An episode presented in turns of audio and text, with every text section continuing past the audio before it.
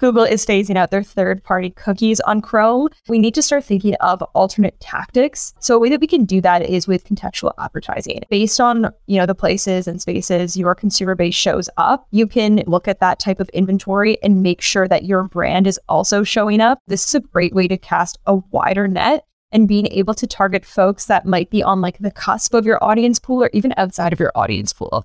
But then you think about the social landscape. The research and data is hugely significant. When we combine all of these different touch points, build that long term loyalty. And then diving into the clicks to leads to sales. It's gotten to a point where it can drive better results than audience targeting. And really is what's going to set you apart. You're tuning in. You're tuning in. You're tuning in to the How Agencies Thrive podcast. Did you know that 90% of US consumers find marketing personalization very or somewhat appealing? And here's a more shocking one you may have to be wary about 63% of consumers will stop buying from brands that use poor personalization tactics. Thank you for tuning in and welcome to the How Agencies Thrive podcast. In today's episode, we're discussing the power of targeting with personalization and some practical tips on how to execute this well. I'm Sneha Suhas from StackAdapt, and today we're joined by a creative expert, Rebecca Damiani. Firstly, welcome to the show, Rebecca. Thank you so much for joining us. Excited to have you here, and I have so many questions for you. But before that, can you please introduce yourself and uh, tell us about your professional experience so far? Yeah, absolutely. First off, thank you so much for having me. I'm really excited to be here. And my name, like you said, is Rebecca, and I'm one of the creative studio managers here at StackAdapt. So, for those of you that don't know, StackAdapt does have an internal creative team. Um, we actually don't work on any of StackAdapt's creative. What we do support on is all of the client creative. So, whether a client needs support for the full creative process, so that's ideation, that's strategy building, that's creative development and production, or if a client just needs support at one of those areas in the process, we really act as an extension of our client's creative team to make sure that you know they're getting to market on time and also putting out elevated creatives that perform so that's really the function of the creative studio team um, in terms of my background, I actually don't have experience in programmatic or tech prior to StackAdapt. My experience is in traditional advertising and branded partnerships. So, in my work experience, I've worked on a wide array of clients. So, that's Cadillac Canada, that's Loblaws companies, um, Aphria, as well as OLG. And there's been many different smaller brands and nonprofit brands that I've been able to work closely with. So, coming from a traditional advertising standpoint and coming into the programmatic space has been really interesting, especially from a creative perspective, right? Because I'm able to kind of understand how messaging resonates with different types of audiences in the different types of spaces and places they show up. So it's been really interesting to kind of get both sides of the coin from my experience. That's interesting. Uh, sounds like a really fun job, actually. And uh, let me dive into the first question I had for you. Could you define personalization? And when it comes to creatives, where does personalization start? Yeah, and you know, personalization is so important in any marketing strategy. And I do want to say that personalization is not just about adding, let's say, the consumer city to your creatives. So let's say you're running out of home and you want to put, hey, Toronto, and all the billboards that are running in Toronto. Or let's say you're running an email marketing strategy and you want to make sure the consumer's name is at the top of the email. I don't want to discount these tactics because I do think that they're really important. But when we talk about personalization in marketing, this means that we're making creative decisions that are rooted in all the data that we've collected. So, personalization is all about data collection, leveraging those insights, and making creative choices based on them. It's all about being able to reach the right person with the right messaging at the right time. So, it's kind of that really fine balance of being able to make sure your messaging is really resonating with those audience members. And in terms of where personalization starts, it can really start at any different stage of the funnel, as well as it can start from the audience insights you gather from previous campaigns And it can also start from real time insights. You don't need to always have all of the, the research done beforehand. You can actually learn and iterate in real time. So that's something that's really important to consider. Yeah, that makes a lot of sense. And uh, you mentioned stages of the marketing funnel. So when it comes to hyper personalized ads being used, when or at what stage of the funnel do you think these work best? And could you also tell us about some of the best channels for this? Yeah, so like I said, when it comes to a full funnel approach, personalization can and should happen at every single stage. A common mistake I see marketers make is that they think personalization can only happen with lower funnel tactics. And the challenge with this thinking is that in order to have a successful lower funnel tactic, you need to have an engaged audience. And how do you have an engaged audience?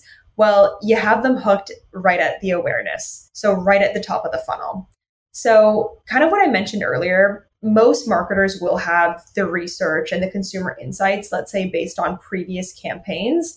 But some of the marketers that we work with, maybe they're a brand new brand to the market, they might not have that, you know, wealth of information. So something that you can do as an upper funnel tactic is to test test to see what works best and what resonates with your audience. So, something that I always recommend as an upper funnel tactic is to produce something that's fairly easy and quick to get out into the world. So, think of a channel like Native. You have your messaging as well as your imagery. Uh, I know for my team, this is definitely the fastest channel to produce, so you can get out to market fairly quickly. And when you put this on, let's say the platform, uh, if we're thinking about this through the programmatic lens, let's test different combinations. So different imagery against different copy, and we'll see which ones perform as the winner. Now, you will have your assumptions and you will have your insights that guide you to your messaging. But I always tell the clients that we work with be prepared to either be validated or disproved once you're in market because you can have all of that research done and you can still get it wrong. So this is such a great way to number 1 get out in the market fairly quickly and number 2 get real-time insights that you can bring into the rest of your campaign. So for this native example, we're adding all these combinations. We're seeing which one performs as the winner. If we have multiple winners, we can put more budget behind them to optimize these creatives further and for the ones that aren't performing well, we can just pull them right down. And there you have it. We're able to bring these insights into the rest of the campaign, into the rest of the tactics. So that's a really great way to get the information as fast as you can and bring personalization into all the different creative executions that you might have in a full funnel strategy. So that's kind of one way. And, you know, when we talk about other channels, you can personalize with any channel. But I would say the channels that you can maybe do the most with from a tech perspective would, of course, be uh, display. We love display. It's truly the workhorse of programmatic. There's a couple different formats that work really, really well when it comes to personalization. So the first one I'm going to mention is called a discovery ad. I really like a discovery ad um, because we're putting the autonomy into the user. We are asking the user, what do you want to see more about? And we're letting that user kind of create their own personalized journey. So, what a discovery ad does is it will ask a question, have a series of answers, and based on what answer the user clicks on, they'll then be placed in a retargeting pool and then be retargeted with content that suits their needs. So, really great for personalization. Another one under the display umbrella would be dynamic retargeting. And I think we've all been victim to dynamic retargeting. Really great for uh, CPG and retail. So let's say you're online, you're looking at sweaters to buy, you look at a sweater and you abandon your cart. Let's say later in that day, you're trying to read a publication and you are just seeing that sweater that you looked at before time and time again. And if you're anything like me, this is highly successful in pushing and encouraging conversions. So that's a really great way, again, to personalize and just act as a bit of a reminder um, to those consumers. A couple other ones in the dynamic space would be Dynamic City. So, Dynamic City is a really great if uh, you're in events, entertainment, or travel verticals. And what it does is it uses the user's IP address, and based on their location, it will pull in um, their city name into the creative. So, that's a really great one. And lastly is dynamic weather. So I love dynamic weather. I think uh, it's really great for advertisers that span across vast geos. And what I always like to say is, you know, I'm from Toronto. It's March. I have not seen the sun, it feels like in six months. So you would not target me from Toronto with like a sunscreen or anything that revolves around weather, warm weather, sun, anything like that. However, you would target me with things that meet my needs. So maybe an umbrella, maybe a parka, maybe a happy lamp. Things like that are very contextual and they'll suit my needs and suit someone maybe down in Florida's needs very differently. So those are a couple different executions for display. And then lastly, um, I'm going to use another channel as an example. Digital out of home is one of our newer ones. We absolutely love it. You can do a lot of interesting things with contextual digital out of home. So I'm going to give you an example. Let's say there's a conference um, happening in Toronto, let's say. So, any folks that are flying in, we can target them at the airport. We can really use our inventory to our advantage. We can run digital out of home in rideshare programs and cabs to target those folks again, and then into the places and spaces outside of the convention. So, they're, like I said, the limit does not exist with what channels you can personalize with. There's so many different ways to slice it. But the biggest thing I want to get across is let's really use the tech to personalize as well as the creative tactics. I think those two should go hand in hand. Rebecca, my next question to you is how do you ensure that the prospect does not feel like too much of their data is out there? How do you personalize in a way that is not creepy for the prospect? For example, if I see an ad about something I vaguely remember searching for, and especially if it is the exact same brand and model, it makes me a little uncomfortable. And this happens quite frequently, I'm sure, for everyone else as well. Uh, people even claim getting ads for things they've spoken about. Uh, you know, what is the line we can draw for this, or or is there no line?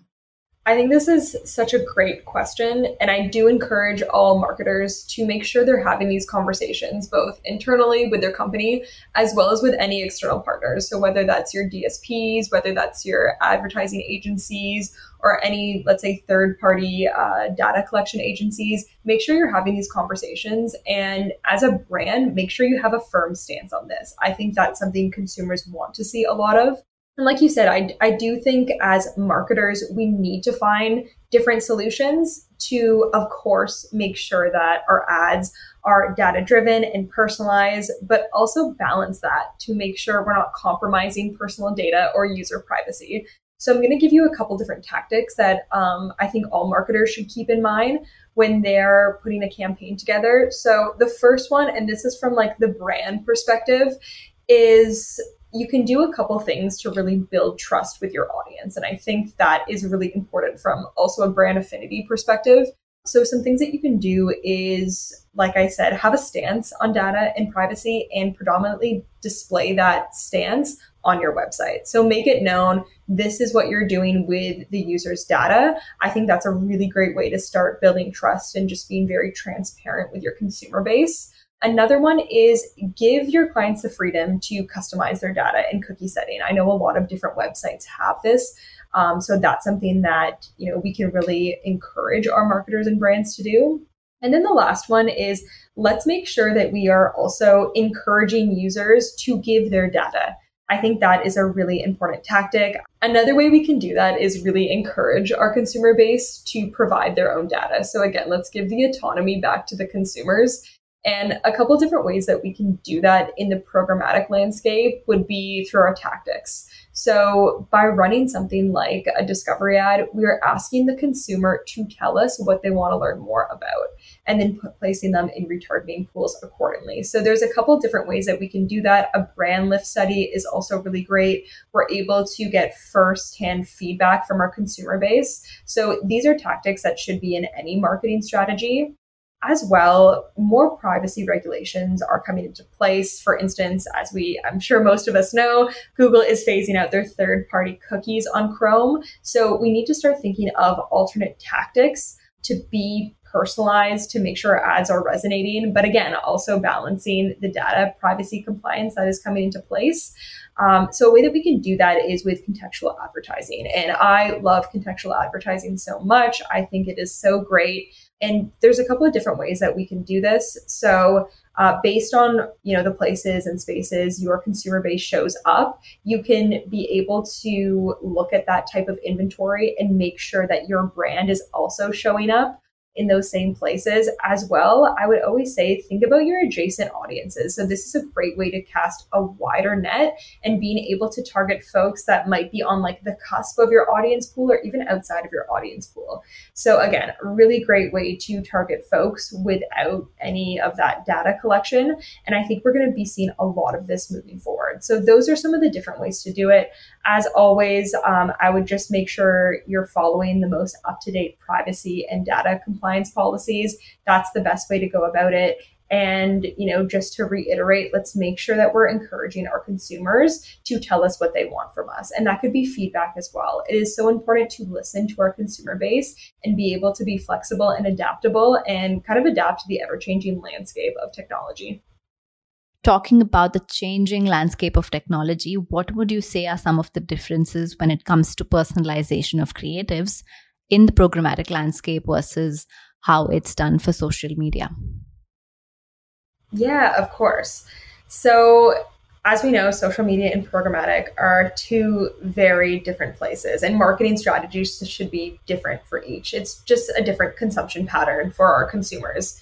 So I'd say the biggest difference is with social media, you're really limited to the type of inventory you're providing. So although you can have some of that audience data pulled from social, you can have your target markets, you can have your personas that you're speaking to. That said, you're only going to be speaking to them in predominantly two ways. So with a static post or a video post. The great thing about programmatic is you're able to really use the inventory to your advantage and you're able to kind of personalize based on the channel. And, you know, something that I always like to say is think about your own consumption habits. I know for me, I don't really resonate with video ads. So that could be on social or online video. They, for whatever reason, they just don't work for me. But I do really like native ads. Even before I knew what a native ad was, I was typically engaging with them. So if you're only running one or two types of channels, you're going to completely limit your audience pool and you're going to completely remove the folks that, you know, maybe those channels don't resonate with them. So I would say that's kind of the biggest difference. And when it comes to programmatic, we can be a lot granular with our targeting. It opens up a lot more opportunity and we can also add on that contextual layer. So again, we can show up in the places and spaces our consumer bases are consistently going in. So I would say those are kind of the big differentiators between the two. Yeah. Rebecca, those are some great insights, some thought provoking details for anyone listening to this episode right now. Thank you so much for joining us. And that brings us to the end of this episode. We have episodes releasing on alternate Wednesdays, so make sure you follow the podcast to catch the episode right when it drops. If you want to get in touch with us, you can write to us at academy at stackadapt.com. That's academy at stackadapt.com.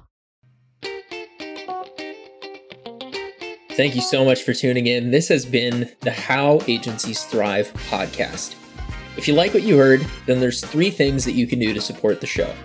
Number one, subscribe. Number two, leave us a review. And number three, share our podcast on social media or with anyone who might find value in this content. If you have questions or feedback, or just want to learn how agencies and brands work with StackAdapt, you can find us at stackadapt.com. Thanks for listening, and we'll see you next time.